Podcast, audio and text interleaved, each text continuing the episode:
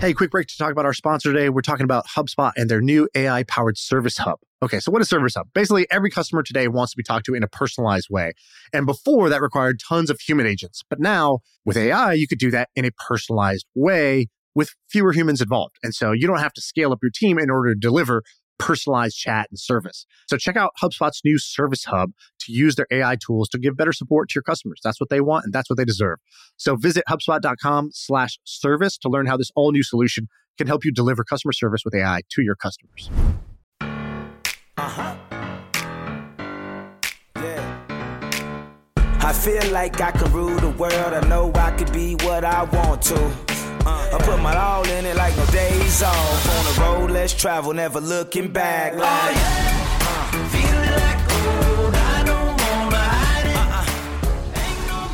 We live, we live, we live.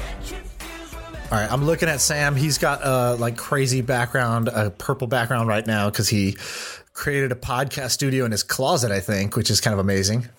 It's a, a we're uh, at our office I I took over a closet and I put like the uh what are these things called? These uh, panels. Well, we put these panels oh, the on here. panels. Yeah. So like I built a studio for I think less than two hundred dollars, and I think it probably looks pretty good and sounds good.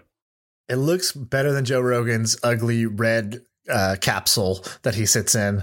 Uh, imagine being so rich and famous and then building your custom studio and then it looks like that. uh, that's all right. He did it. I, I think he said he, he said he was going to move and in two weeks he moved and had the studio. Maybe he'll fix it. Right. um, all right. What are we talking about? Let's talk. Okay. You tell me. Uh, okay. So Shaan, first of all, you were in Business Insider today.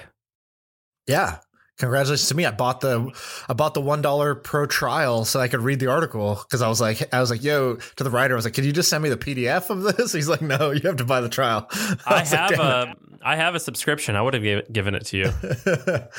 um, yeah, it turned out okay. I yeah, how'd that come about? Um, th- some so a guy reached out and he was asking about I don't remember what he was asking about originally. He was asking about something else and so, so he's a journalist and he was asking about um, something for my opinion on something. And then I was like, by the way, um, what happened? He goes, Oh, he was asking me because I had talked about Parler. I had tweeted about Parler and he was like, yo, do you know who's behind this? And, um, and I was like, I was like, no. Uh, and he was like, okay, whatever. And then he was like, hey, congrats, you made the top hundred list of emerging VCs. Which who the hell knows what this list is? Really? Yeah. And so he's like, you made this list. And I was like, thank you. And he's like, can you send me a picture? I was like, yeah, sure. And then I was like, uh, and then I like shot my shot. I was like, by the way, like, um, you should do a feature on rolling funds. These things are interesting.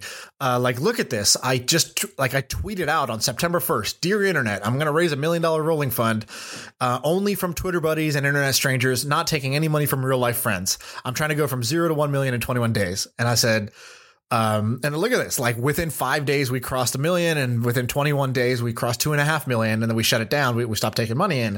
And I was like, there's a good story there. You should tell it. And then he wrote the story. Uh, so that was good. That's great. Um, I want to talk about two things, but the first thing is what was the outcome of that article? Anything? Nothing, as far as I could, as far as I could tell. Um, although there was no real clear to, uh, call to action or something like that. But yeah, I think I got one person reaching out, being like, "Hey, I'd like to invest." Uh, so that's one, um, which you know, I think this podcast will bring five if I mention it on the podcast versus one in Business Insider. I shared it. Um, and the second thing, um, which is not to it's, be disrespectful, it's behind a paywall, right? I know, yeah, yeah, yeah. But I'm a I'm a subscriber. This is not a disrespect to you, but those lists can we talk about how bullshit all those lists are? Such bullshit. Uh, like, there's that. What's that quote where it's like, "I don't want to be a part of any club that will accept me as a member." That's how yes. I feel about these lists. like, here's what I think is just nonsense. The, so I remember when I was a little bit younger, I was like, I want to be on Forbes 30 under 30, and Same. then I got, I was like, I went through the process, and I was not. I think someone nominates you. I got nominated. It might have been my coworker who I, I, I really don't even remember, but I went through the process. I was like oh, this is bullshit. This is this is fake. This is awful. Right. This is yeah. not this is not prestigious prestigious at, at all. And um and it's kind of laughed at in the in our community at least. It's like uh, a Yeah. negative mark uh, of honor. It's like, oh, you played that game to try to get that like fake prize. Uh, that tells me all I need to know about you. yeah. So let's walk people through this. So the Forbes, first of all, I don't want to sound too harsh, and, and because Forbes is still good in many real in, in many ways, but in general, Forbes.com is kind of bullshit. It's like Yes. a pretty laughable publication. Um, the magazine I think is still kind of cool, but the the contributing system on Forbes is just utter bullshit. And in order to get into that Forbes 30 under 30, like your PR firm will like submit you. And then if you like buddy up to the people who's making the picks, you get in. It's bullshit. It's horrible. I, I I wrote a recommendation letter this year for somebody. They so this is some somebody who is uh, they're my friend. I think they're cool, but they're not like the thirty under thirty, right? That should be like something really remarkable and prestigious and like. Why not? Why not just make the list of badass people? Why why does it have to be this weird like not pay to play, but like if you play the game, you get to you get you get to be in. So, so I referred this person. First of all, who am I to even be able to write these recommendation letters? And then who is he to actually get it? And he became thirty out of thirty, like mission accomplished by just trying. He asked two people to write recommendation letters, and they did it, and then he got in. It's such bullshit and i don't like want to hate on it because a lot of my very close friends who i love uh, are on it and it makes them feel good so that's cool that's wonderful but let's just acknowledge that it's like stupid Right, right. uh, they're not stupid, but it's stupid. Uh, the there's a very few lists that I think are worthy. One of them is Inc. Inc.'s 500 or what's it called? Inc. I think 5000. five thousand. I think. Yeah. That's a legit list. So that's a list that does revenue growth uh, for like the fastest growing companies by revenue over the past three years. Uh, I believe you need to show your financial statements in order to get that. So I think that's like a legit list. Not everyone applies, obviously. They, they phrase it like these are the fastest growing companies in America, and that's just not true. It's these are Right. the fastest growing companies who submitted their information to us. But I think I think that's a great list. Um, I don't know any other lists that are interesting, but uh, if it's on Dude, uh, HuffPo or Forbes, it's probably bullshit. Yeah. So f- first of all, like I wish I could just buy Forbes because I think the name still has value, even though they've just been pissing on it for seven years about like just having no quality filter. Uh, so I wish I could just buy Forbes and like turn it into what it should be, which is like the brand that if you're in Forbes, that means you're something. And um and they they should you know they, they figure out a business model that works there rather than what they did. Um, Secondly, the only lists that matter, in my opinion, are lists uh, that are merit based. So, like the App Store charts. like, I'm interested Yeah, in that yeah. list, right? Like, who's in the top grossing? Um, I, I would like, I would like to see that list um, versus any of these kind of like vanity lists. But the opposite is also true, which is um I, uh, for- for all these systems i try not to judge it i just try to understand it and then abuse it so i myself have dabbled with um making lists like this where to, to be the list maker is a great position to be in because Totally. you just declare you know and i have a friend who did um the hottest guys in tech so created a viral list of hottest guys in tech. Uh, I can't say the name. Is an anonymous builder. Uh, tell you offline. And um, and so they made this list. I think it was like twelve people long. The website's still probably up. It was like hottestguysintech.com or something weird like that. And um, put a bunch of people on it that they knew would retweet. So the, the criteria was not who is the hottest. It was who's most likely to share this about themselves, either bragging or as a joke, um, because I want this to spread. And then, yeah, people will say this is, uh, you know, objectifying and, and stupid, uh, hotguysoftech.com. That's it. Well, Um, uh, judging off who's number one. I I would that's bet not the Greg. builder. Greg didn't He's make not- this. He's not the builder, but it's somebody who knows Greg. Yeah. So, so he put Greg there because he knew that Greg had that like mix of like had a little following, would share it, wouldn't take it too seriously. Like, you know, like not going to like push back on him or whatever. Um, so anyways, I thought this was really funny. So I've, I've been a fan of this. Jason Calacanis did this back to make his name when he was, um, in New York with Silicon Alley Insider, I think is the name of his like original thing. Um, he wanted to become kind of like a power player in the New York tech and business scene. And so he created the Silicon Alley, what was it? Silicon Alley. Um, I don't even remember what it was called, but it was like the top 100 or something like that. And, um, yeah, Silicon Alley, Silicon Alley 100, I think it was called. I, I- don't remember exactly, but he he basically was like, "Oh, this was my excuse to meet every single power player uh, they did an interview with me. They sent me their headshots. They wanted to be on the list.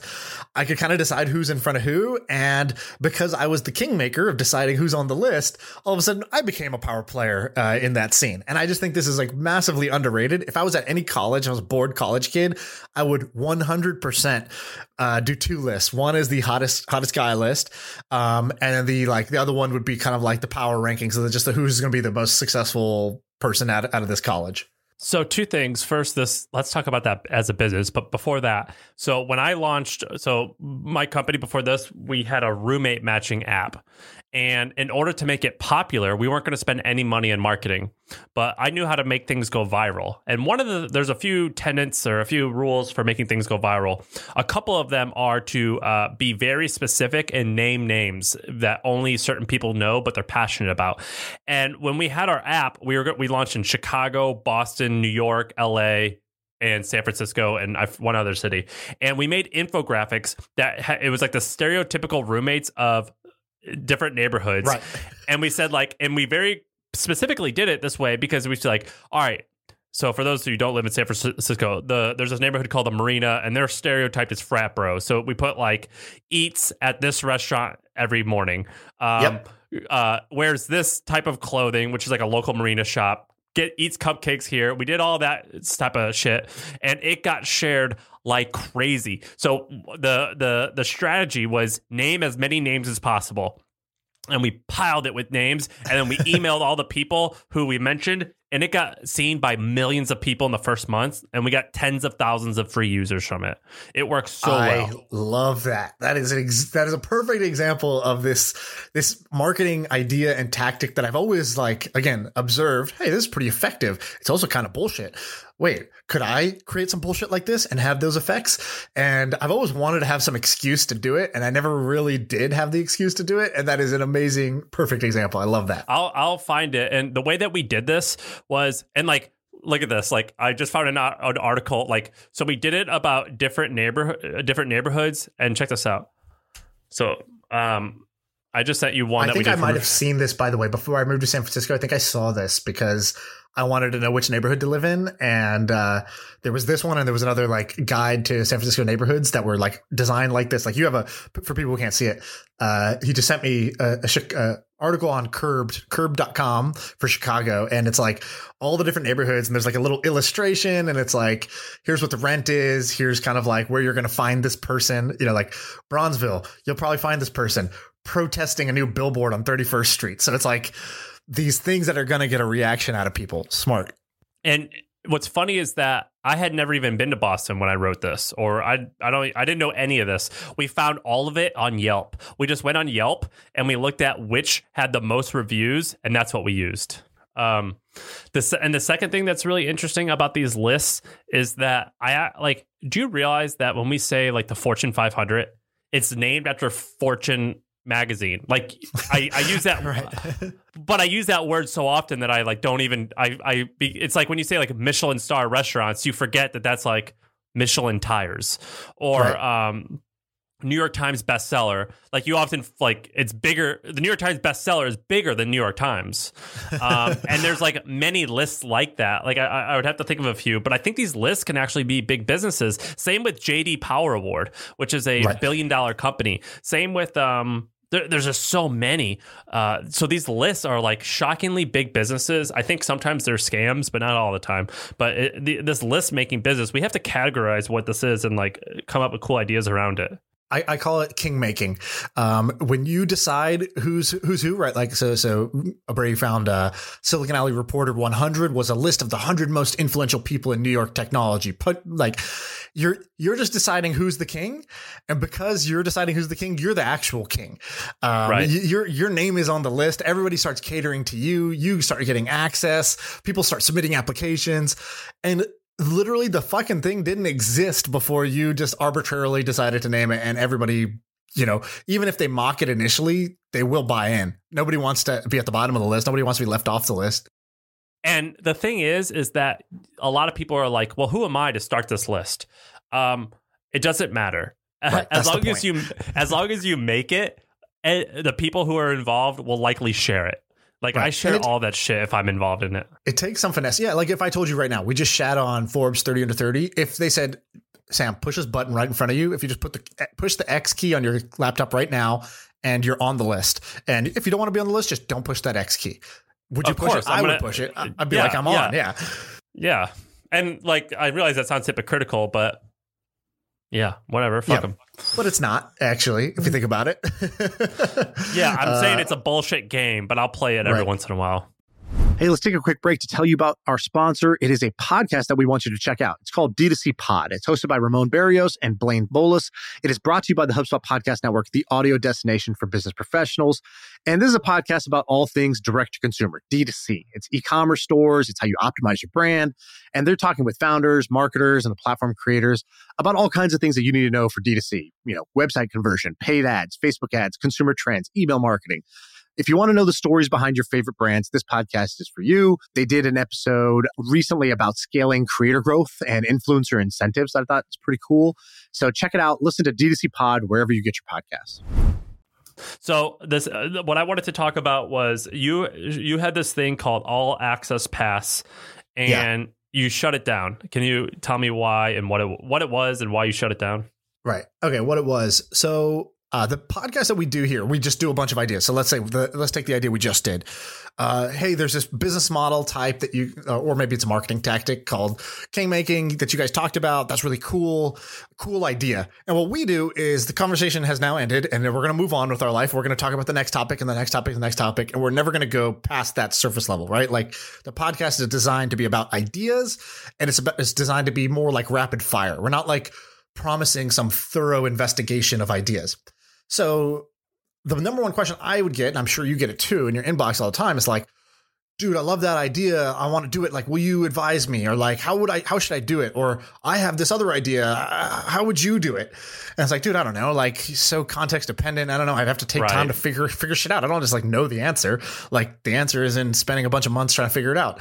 And so, um, so I was like, okay, well, and people were asking me like do you want to do a course uh, like a course where you teach people about like how to do a startup i was like well there's no like just catch all like how to do it uh, that's too generic i said but maybe i could do something different i said i spent a lot of time in my life doing like zero to one of businesses. Uh, I ran a freaking idea lab for six years, and an idea lab, you're just cooking up an idea and you're trying to make it make it happen every single time, zero to one, zero to one.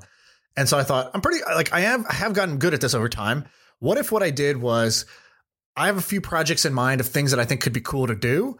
Um, what if I just built them in public? So what if I just published uh, not just like how it went, but like the day to day. What did I do today? What did I do tomorrow? What did I do the third day? What did I do the fourth day? And so people can follow along. And like, it's not going to really like apply to their project like one to one because they're not going to be doing the same thing as me and they're not going to have the same exact skill set as me. But I thought you know, the way one of the ways I got good at shit was just by shadowing other people who are really good at shit. And then you see how they execute and you're like, oh, fuck. That's the level of aggression, action taking. Uh, that's the framework they use to think about things. Like, I should be like that. So, anyways, All Access Pass was this experiment where I said, all right, if you pay me 200 bucks a month, you get on my paid newsletter, and the paid newsletter is going to go out five or six times a week. I'm basically just going to say, day one of this project, what did I do? Day two, what did I do? Day three, what did I do? And I said, I'm going to do this for a season. My season is going to be four months long. And so I've now done it for three months. And I just yesterday emailed the whole list. Um, of people and saying, "Hey, I'm going to shut it off after three, like, and here's why." Um, so that's a high level like overview. We can take it whatever direction you want. Can you say how many people signed up, or do you want to? Yeah, yeah, sure. Like now that's over. Who cares? Um, so basically, I was like, this will be good if I can get uh, it's 20k a month of revenue coming from this.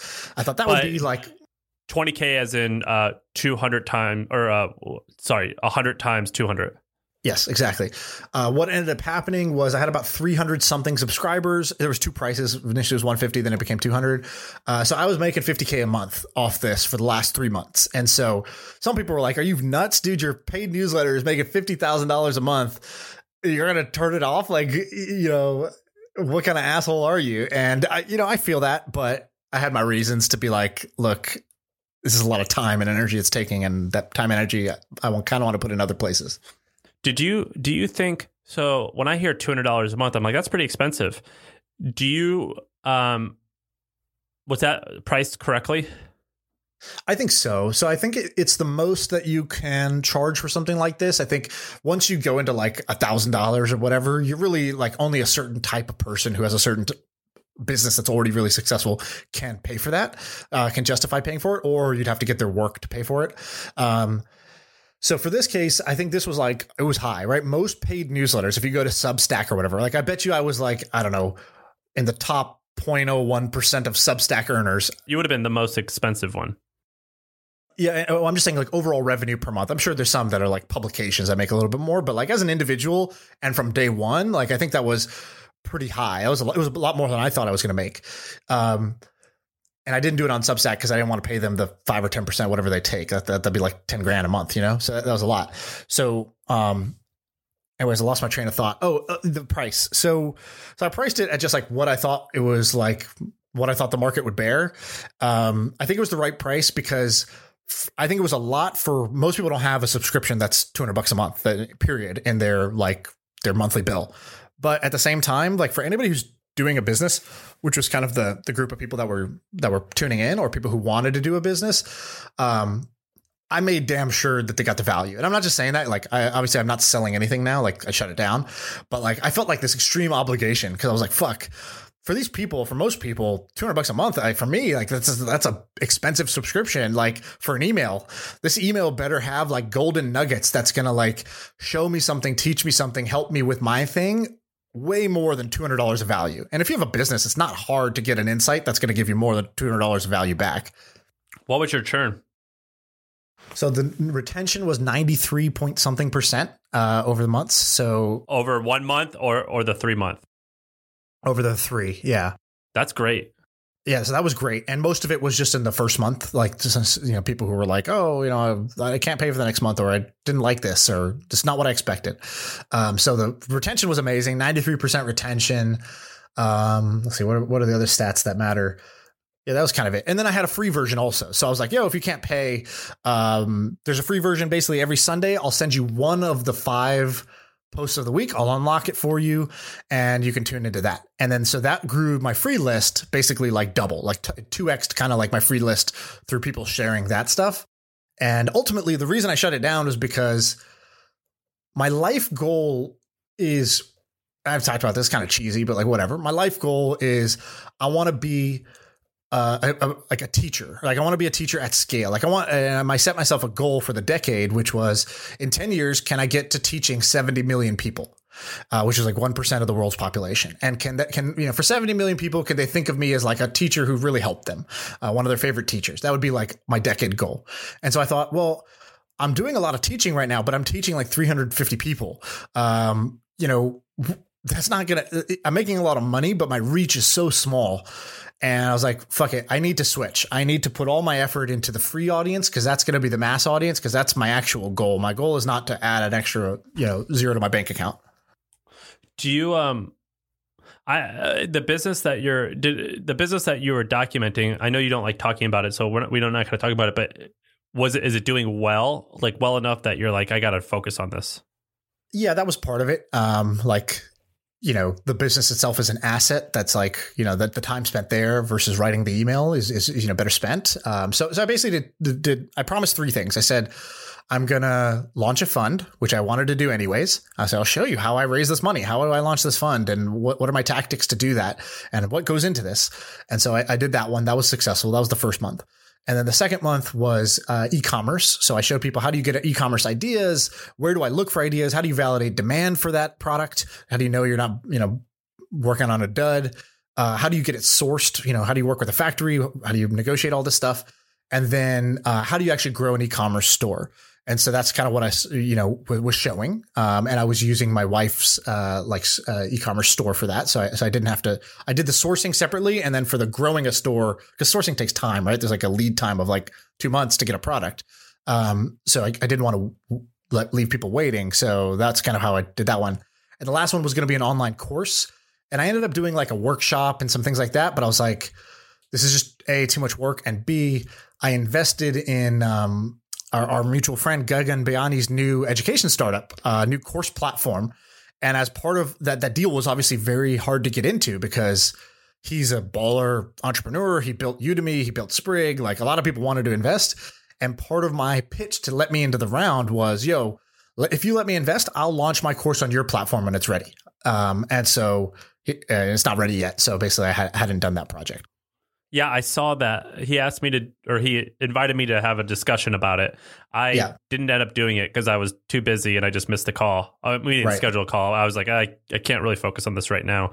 Um, maybe I'll regret it, but uh, and you helped okay. him figure it out because he did a course on uh, yeah. with the trends community as one of his like like in his investor deck he's like here's what I've been doing because like we don't have users we don't have revenue but how do we how can I say I have traction it was like well I've actually been prototyping and testing this. I did one. I did a course with the trends community. I did a course with this other thing. I I became a student in these five courses, and that's how I've learned about.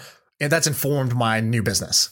Yes, and uh, he introduced me to his co-founder, and I was like, "Hey, I just I have a way too much on my plate at the moment. I, I don't want right. to get I can't I can't get involved in anything else. I'm sorry, and I have a feeling that's going to cost me some money, but that's okay. I, I couldn't get to it. Um, yeah, that's did, a phrase what, I need to learn. What's that? Like I just can't. I have too much on my plate. I can't do this right now. Sorry. Yeah, I, I couldn't. I just I didn't have time, and I actually I acknowledge I would. He's he's going to be at least mildly successful. I just right. I didn't have the bandwidth. Um, what did people say when you canceled? Were they upset? You know, by the time you get to like month three of a thing and you know i put out 50 pieces of content uh, that were like not just like pieces of content like i tried to make them all fucking good um, and i put out 50 pieces of content in like i don't know 70 days or something crazy like that. So um, by that point i think people a understood like yeah this this does seem like you know this is keeping you up at night, right? I'm sending these emails at like 1 a.m. because after work, after the baby gets to bed, after I walk the dog, after, you know, we do the podcast, after all my obligations are done, then I would bang this thing out. So I think they understood like, yeah, this is probably, you know, a lot of work. And then the second thing was, um, I think you you you earn some loyalty and trust. I'm sure some people were like pissed, but people are polite to your face usually. There's there was one or two people that were like kind of dicks about it. They were like, "Dude, you said," and I was like, "Yeah, I know. I said. I'm sorry. Like, but and you're getting you know, your money back, right? Or like you're canceling it. It's not like yeah, they're paying for paying anything for something you're not getting. But they were like, but, "Oh, I really wanted to learn the course thing, and you never got to it." And I'm like, "Yeah, no, sorry, shit happens." That's pretty funny. And did all the people come from this podcast? Uh, majority, I think. Uh, like that's crazy. To, to promote the thing, uh, I basically put out some free written stuff, and then I did a six minute little podcast teaser about it uh, that I posted on the feed. And so those are the two, and I posted in the Facebook group as well. So those are the three things I did to promote it. I didn't do anything beyond that to to promote it. It's pretty crazy how. And I, I should our, definitely say, by the way, I didn't do this myself. So uh, I recruited somebody from the community, this guy Ben, uh, to be like ben kind Levy, of like right? the main operator of this thing because I didn't have the time, and, and I was very upfront about that to everybody. I was like, the, you know, this email is like written by Ben. Ben did this thing. Uh, it's not me doing everything. Um, and so Ben Levy was like the reason I was able to do this. If I, if I didn't have Ben, it would have been impossible and it would have sucked and I would have quit way earlier because I'm a quitter in that sense.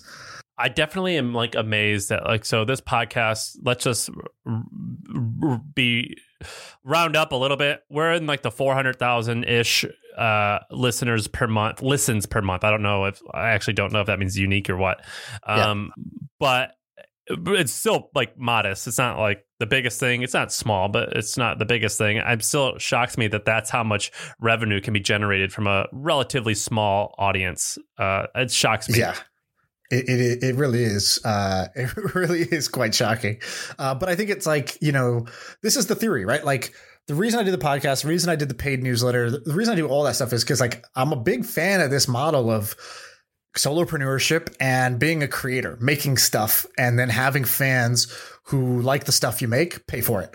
Um, I just think that that is a really good business model. I think it keeps you honest. I think it keeps you making good stuff over time. And I think it's really defensible. Um, and so so I'm a fan of this. And like, you know, the company I work at, Twitch, is literally the mission of the company is to like empower creators. Um, Twitch is just full of like a million, you know, creators who have their own channel and they, they run their own business and they share the revenue. And um and so I'm just a big fan of this like creator like the creator economy basically. This is my experiment to dabble and be a creator and not just like building tools for creators. Great. I'm all in. I think it was cool.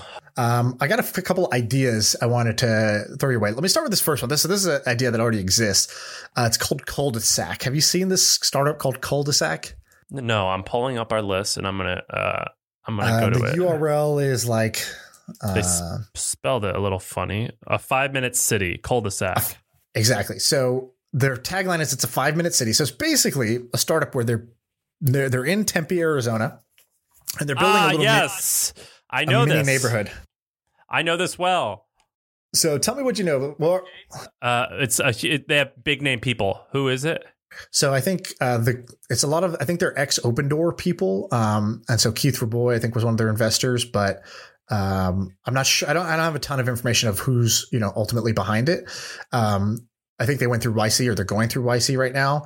Uh, or no, they went through YC 2018. So they they a while back. There's not a lot of information about it, but basically they're building a five minute city, which means that you know where you work where you exercise where you eat where you hang out your outdoor space is all five minutes away so it's a walkable it's like a total walking walking lifestyle and you're in this little neighborhood that has every single thing you need from you need to get fresh produce you want to get uh, you know coffee you want to eat at a restaurant you want to work out it's all there. And i lifestyle wise I, I would love to live in a five minute city. I think that's like kind of a dream.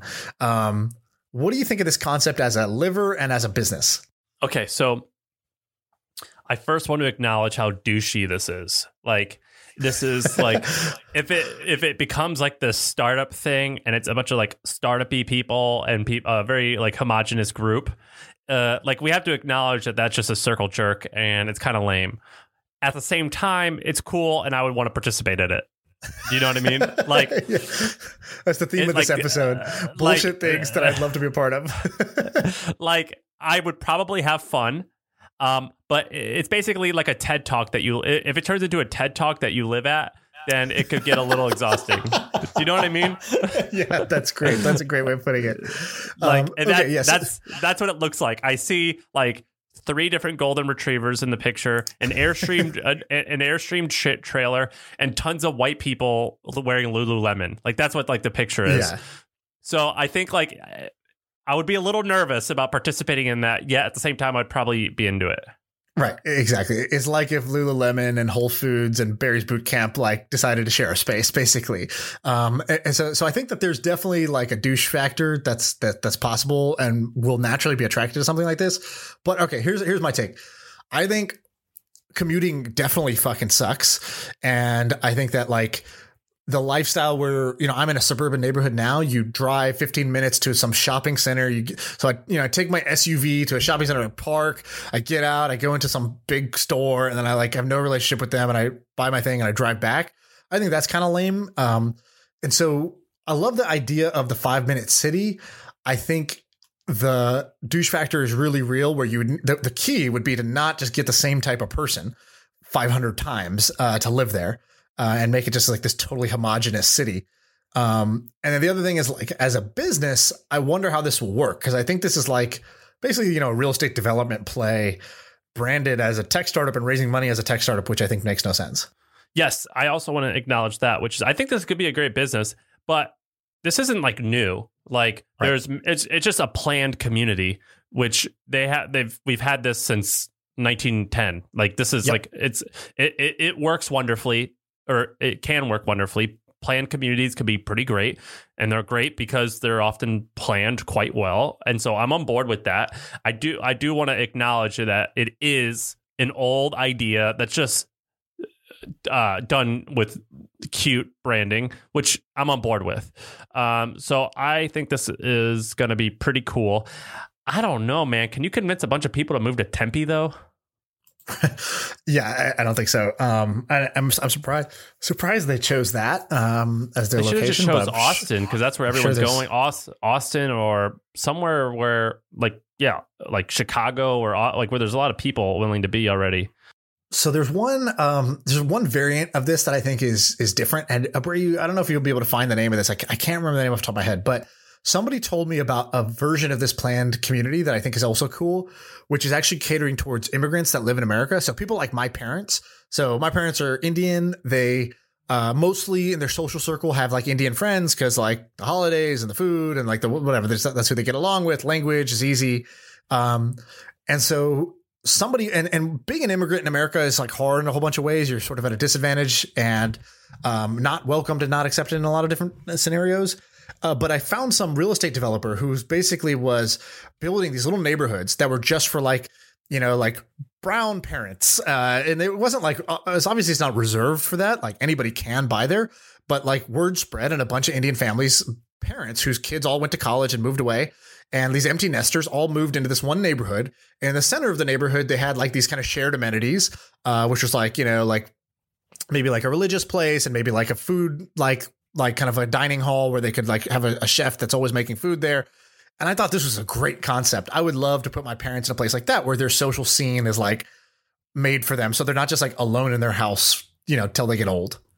Well, it's called a nursing home, but yeah, no, I'm joking.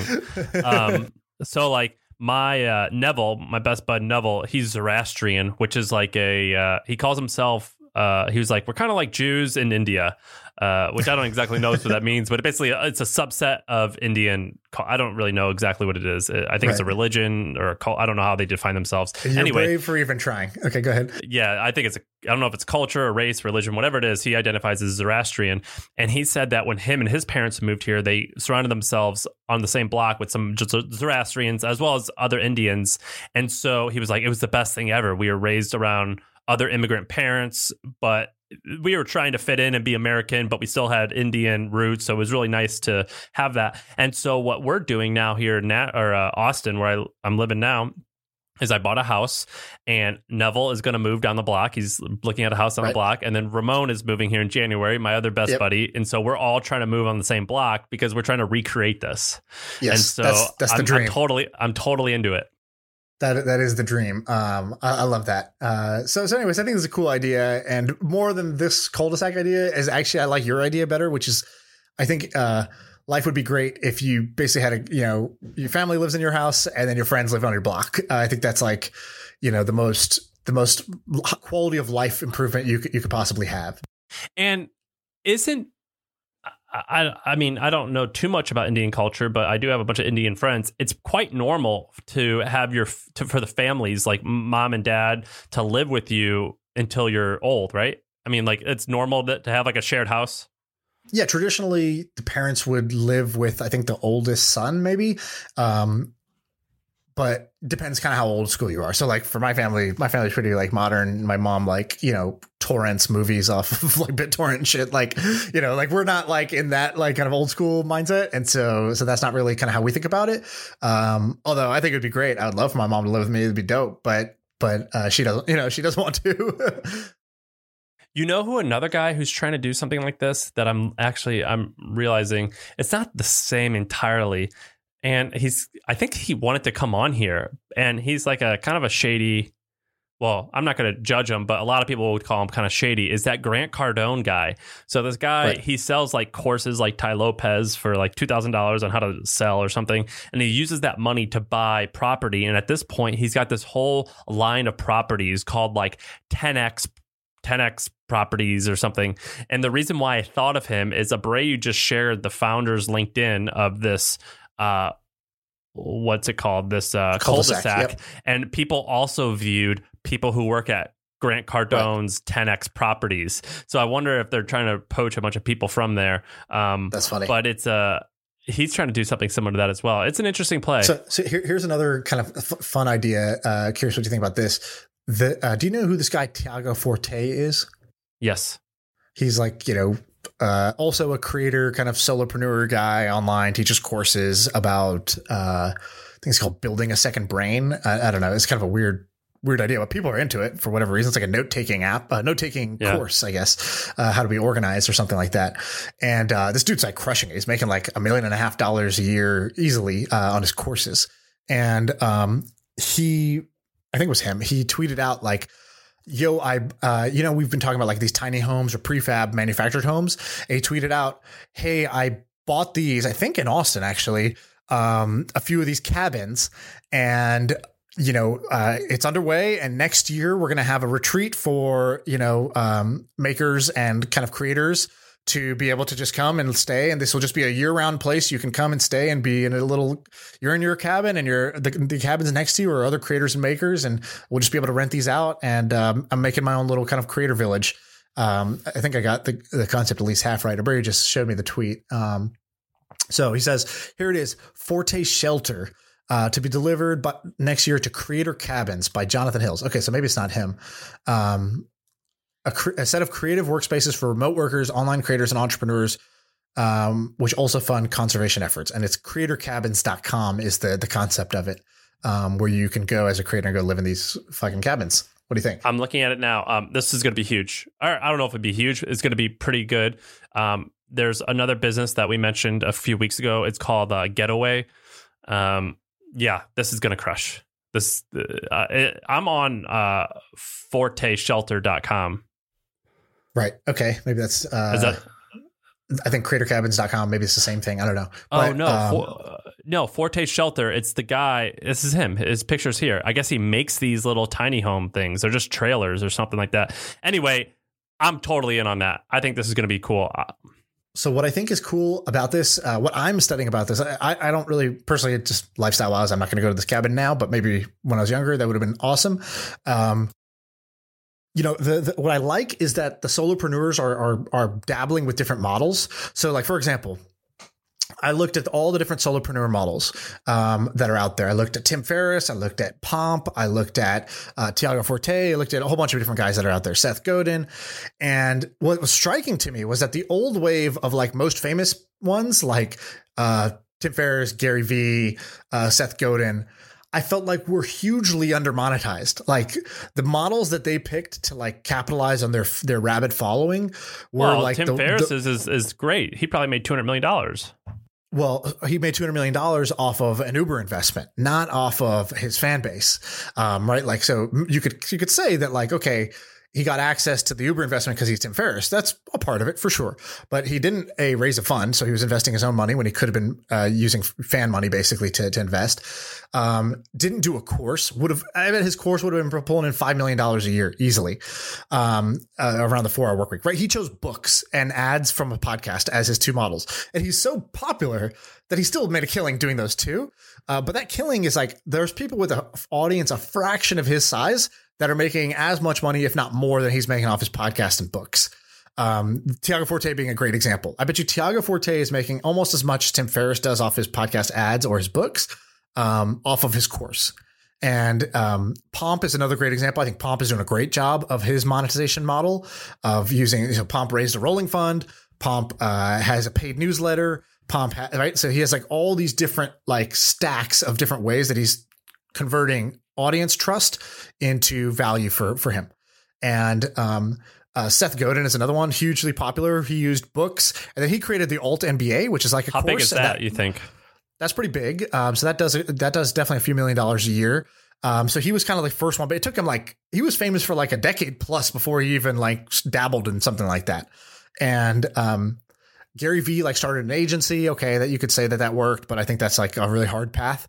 And so I'm looking at some of these new models and the different ways that guys are doing this. And this is one of them, right? Create, create, uh, turn your fame into real estate value.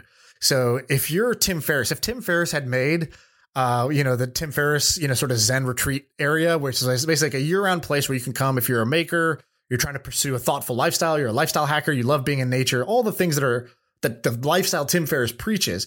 He could have just made essentially a resort um, or a creator cabin like this and just well, Airbnb I, the shit out of it.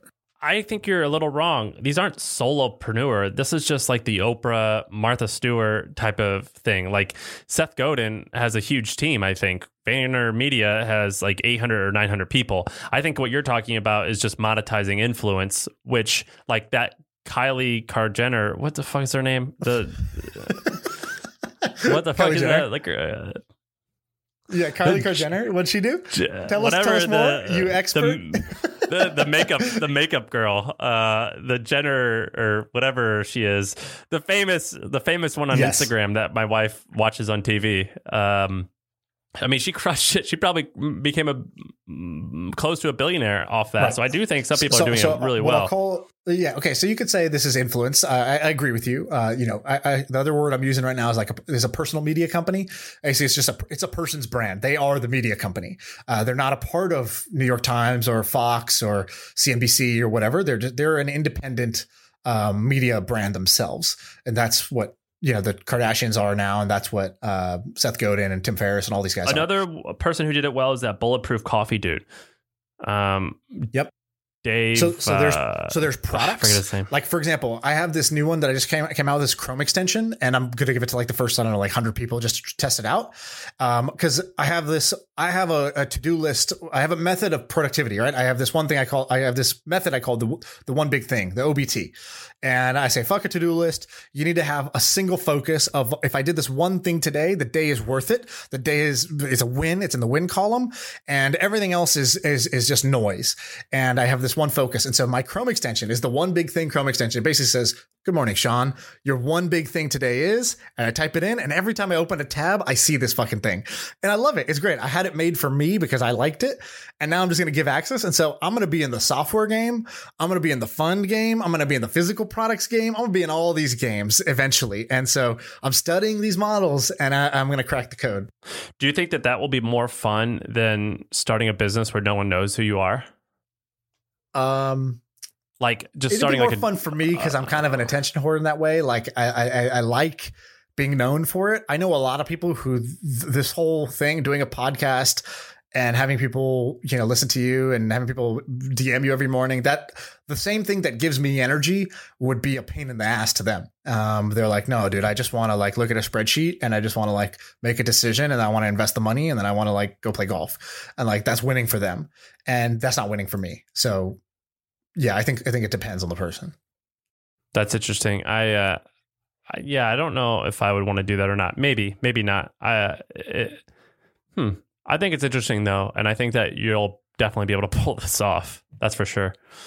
Yeah, I think it takes time. Um, okay, I got a I got a couple more ideas I wanted to throw at you. See what you think. Do the handwritten uh, letter one or okay, a different so, one. Yeah, that, that's the one I wanted to talk about. So, discovered this company again podcast success story. A listener of the podcast, this guy Steve Morin, who's a baller. He's like, I think he's head of mobile at Asana or something like that. Um, so he uh, is a listener to the podcast. He sent me this. He's an investor in my fund, and he was like, "Yo, you should check out this company I invested in. It's doing really good." And uh, it's called Addressable. And so their their thing is just addressable. Uh, I think it's addressableapp.com or something like that. And what they do is they give businesses like, let's say, the hustle, or really where they focus is real estate and nonprofits. Um, they give uh, companies like that that have this big kind of client base, right? If I'm a real estate agent, I have a bunch of people who are like clients and potential clients. If I'm a nonprofit, I have a bunch of donors and potential donors. And I really want to have this like personal relationship. I want to be top of mind for them uh, when the time comes. You know, for real estate, it's when it's time to sell your house. For nonprofits, it's like so that you know we give you a personal thank you when you donate and you know during the holiday season when you feel like giving we're top of mind for you. And so they were like look the direct mail industry is huge right? If you go to your mailbox you'll see all the junk you get there. And so like how do you not just have that be just a giant paper printing waste? And they're like how do you get your stuff read and how do you get it like acted on? So what these guys did is kind of amazing um, he showed me their office. They have these robots, and the robot it's this giant robot treadmill. It's like a treadmill looking thing with a robot on top of the treadmill, and in the robot's hand is a blue ballpoint pen. And basically, it's this robot that all day, every day is writing quote unquote handwritten letters. It looks exactly like a handwritten letter with a real pen um, onto a letter, and it basically pulls your data from your database. So you could be like, you could you could do this for trend yeah. subscribers, for example. You could be like, hey, you know, I want to thank all the trend subscribers, you know, once they hit their first month, um, for for being a part of it, and just say personal thank you from Sam. And so it'll be like, hey, Shaan, you know, pulls from the database. Yeah, just want to thank you for being a trend subscriber for X number of months. Um, means a lot to us. Blah blah blah from Sam, and uh, and then they'll the whole and then the, when the robot is done writing the thing, the treadmill shoots it to this next robot. That robot puts it in an envelope, like fucking licks the envelope, closes it up, puts it in the bin, and then some like dude comes and takes the bin and mails it out. That's and interesting. It's, it's but amazing. Why is that? So when I was in New York, I saw ads on the street constantly for this thing called Bond bond. Yes.